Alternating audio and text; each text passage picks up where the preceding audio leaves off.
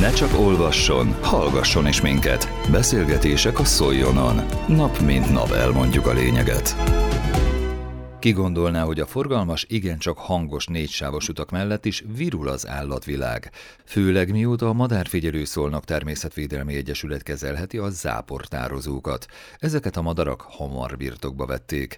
Azért is kiváló költőhelyek ezek, mert kerítés veszi körbe őket, így a fészkelő madarak és fiúkáik is védve vannak a szőrmés ragadozóktól. Az Egyesület tagjai már többször is kint voltak, hogy megtisztítsák az ilyen területeket, az egyik alkalommal pedig mi is velük tartottunk vagyunk. Hajdú Tamás elnököt kérdeztük.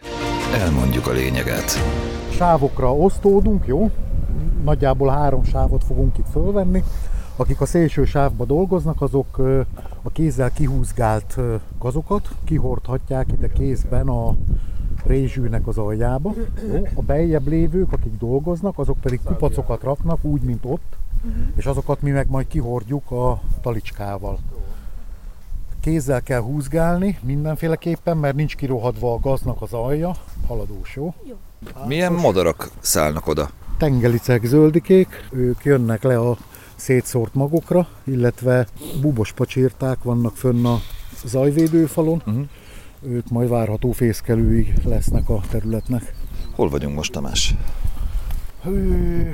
M4, Tisza püspöki záportározó.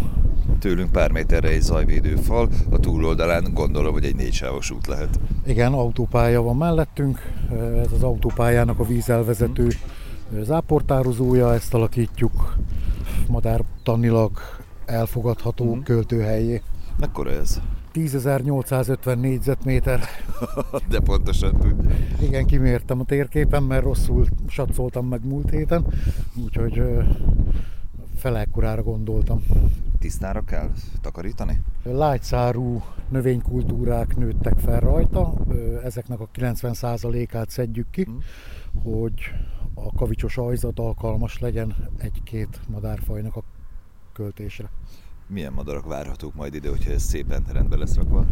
Van egy célfajunk, egy kimondottan célfajunk, a kislile, ami szép számban van az országban, viszont annál kevesebb költ belőle, úgyhogy ő a, a legfontosabb célfajunk, mellette pacsírták, hantmadár, esetleg bíbic is lekölthet ilyen tározóban.